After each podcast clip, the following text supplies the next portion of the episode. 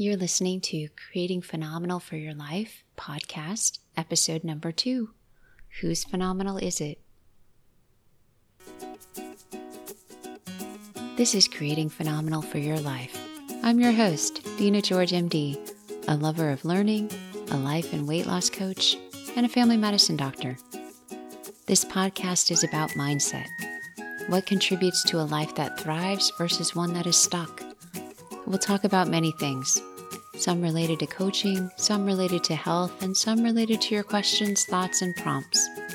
The ultimate goal of this podcast is to celebrate where we're at and give form to where we're going in our perfectly imperfect journey to a phenomenal life, and give high fives along the way. Thanks for being here.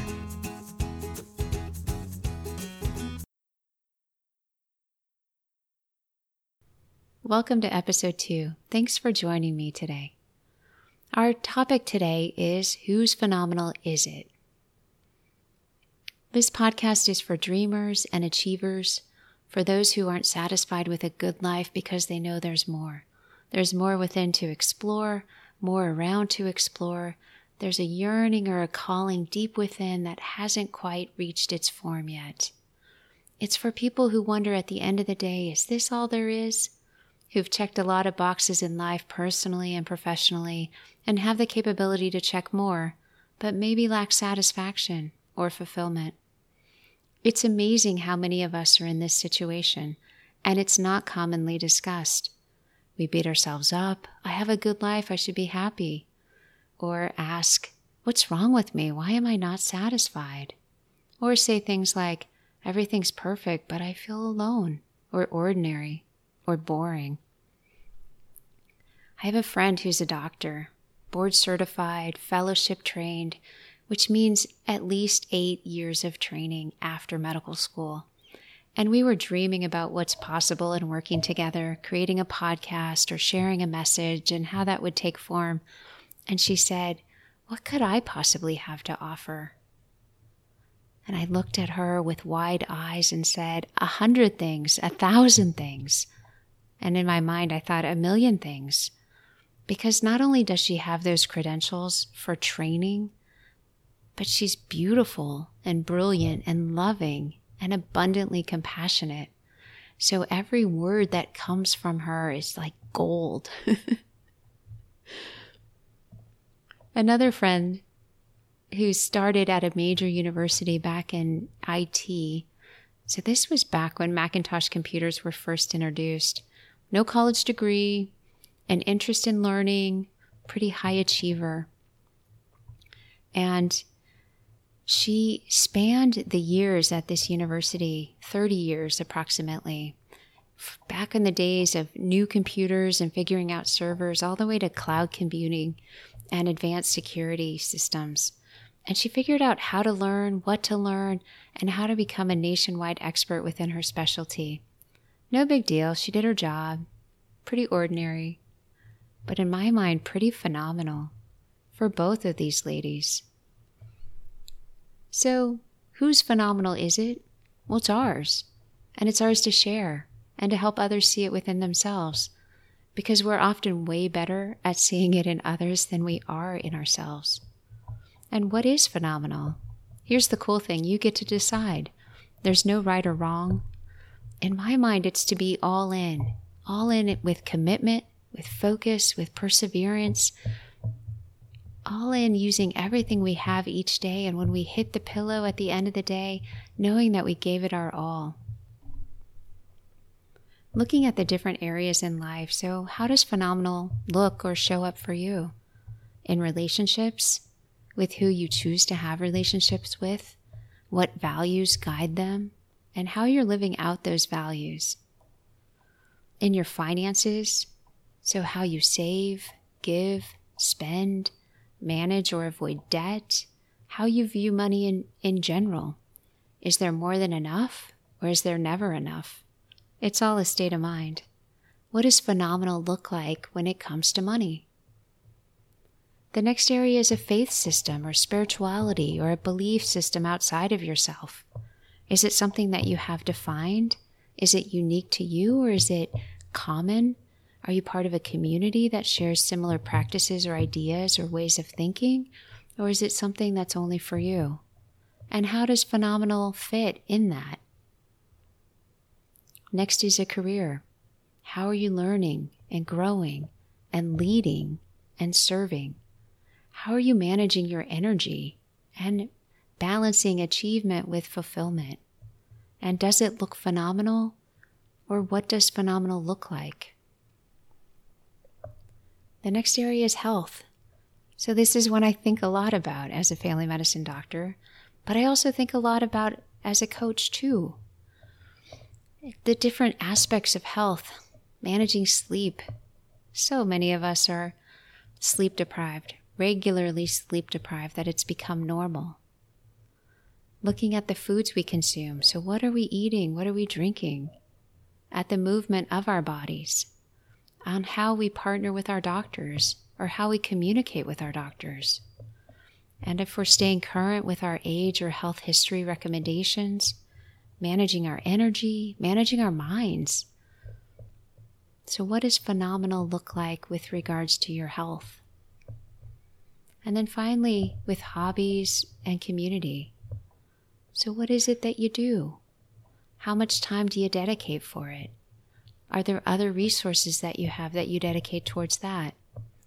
And again, shining a light or looking through a lens of phenomenal, how does it look? So each of these areas are ones that we define ourselves in.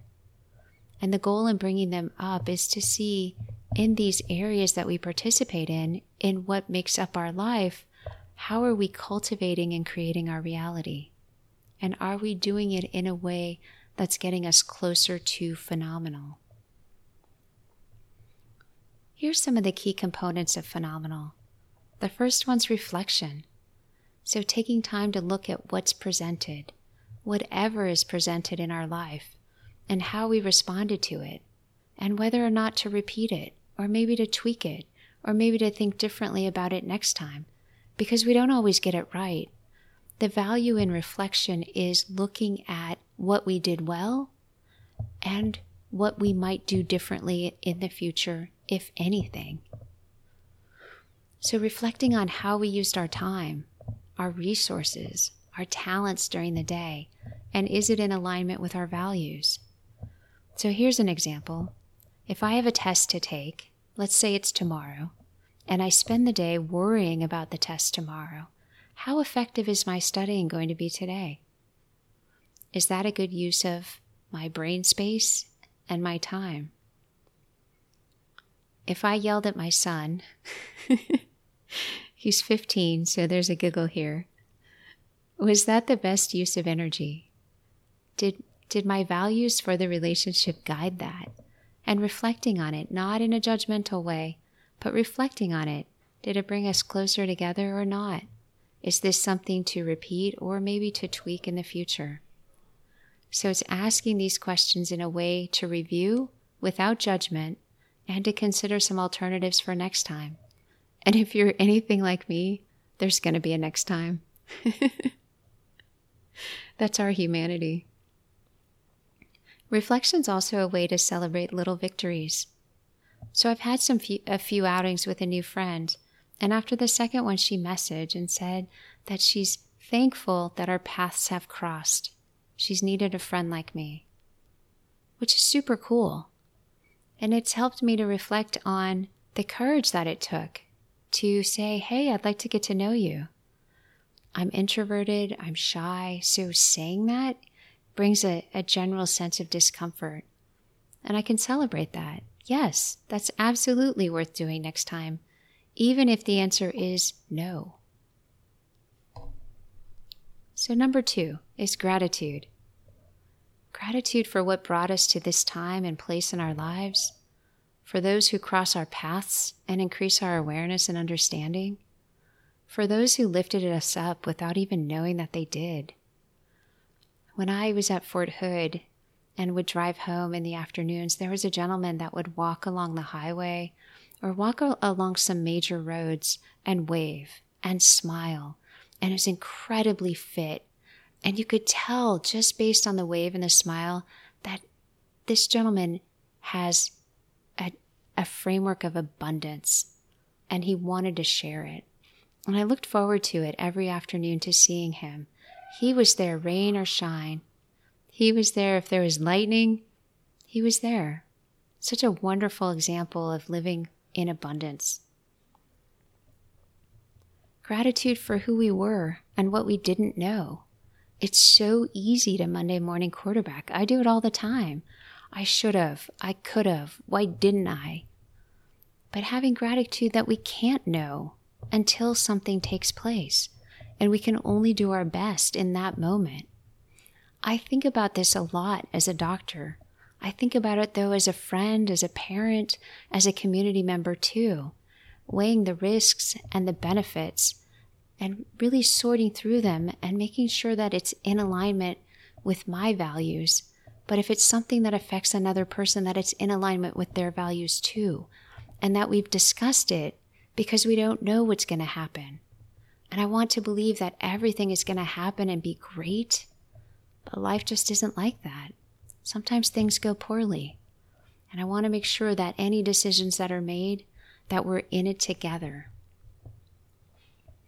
Gratitude for who we are and what we're striving for. Is it fulfillment in a relationship, such as reconnecting?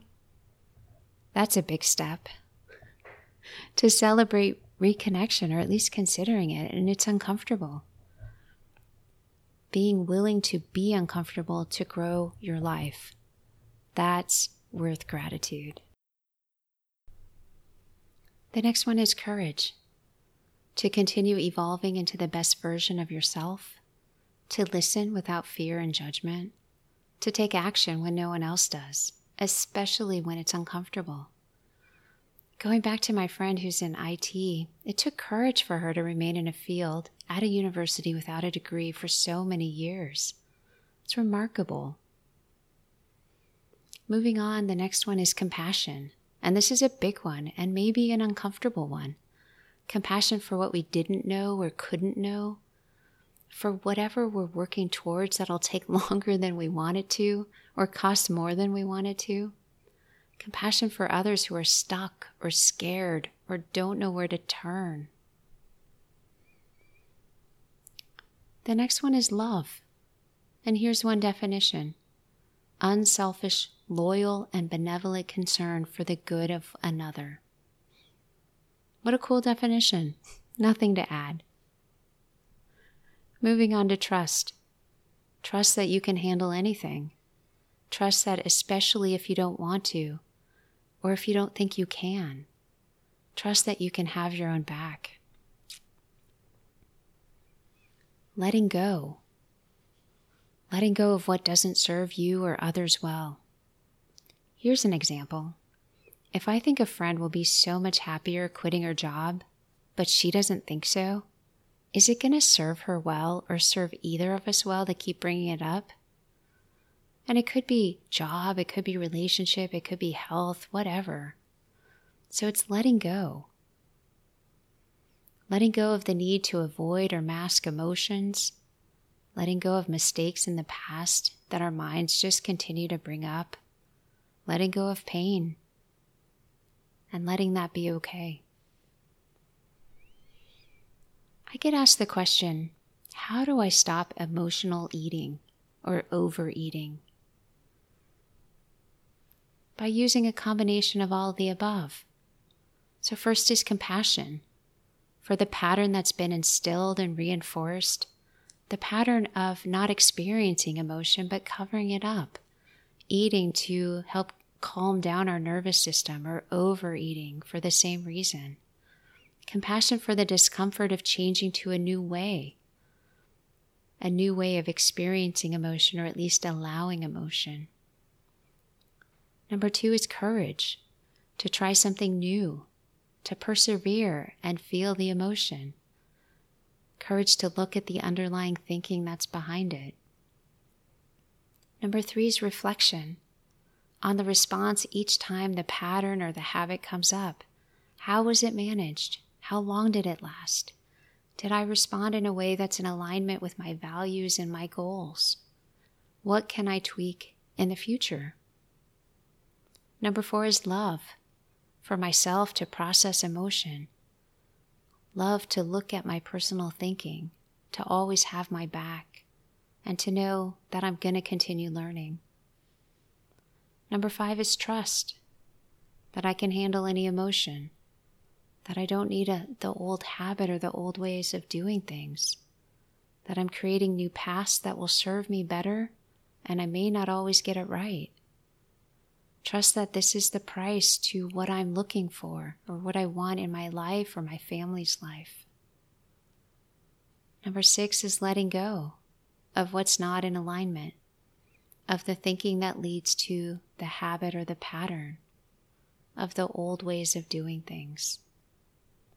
And number seven is gratitude for trying again, trying differently, for what you've been through, new opportunities that are in front of you, or now that you know differently, you can do differently, and having gratitude for that. None of this is easy. When we want to change anything about our lives, we have to go through a period, or maybe we don't have to, but we do. We go through a period of the discomfort of getting out of the old ways of doing things. And we've not yet reached the sense of wellness associated with the new things. My coach calls it the river of misery. It's not comfortable, but that's what gets us on the right track to what we ultimately want. And for someone who wants to stop responding to emotion with eating, the price is, is freedom. That's what they're willing to go through to get to freedom. So, whose phenomenal is it? It's yours. It's both who we are and who we want to be. It's consistency in our lives. It's what we share with others and what we draw out of them in return. It's fulfillment that directs our efforts rather than achievement or moving from achievement to achievement. It's a state of being where you only have to be yourself and want to be consistently the best version of you. You may not know if and when you're there, because the only course guides are the ones that you create and set out along the way.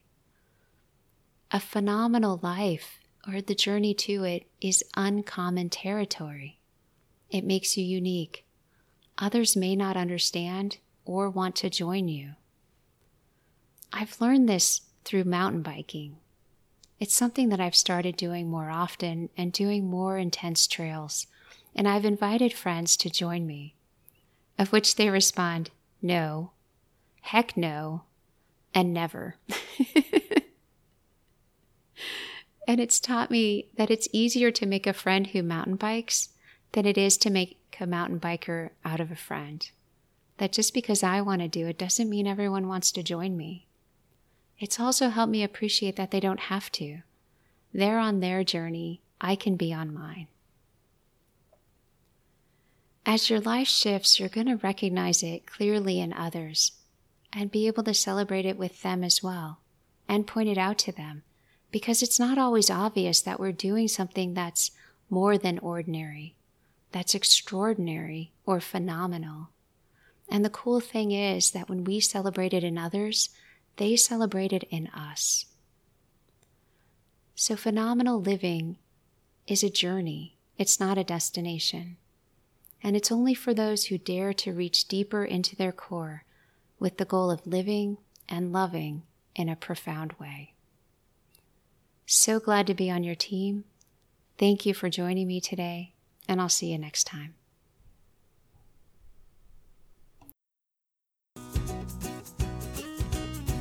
Let's stay connected. Sign up for regular emails at georgemdcoaching.com forward slash freebie and you'll receive a guide on the five obstacles to your ideal weight.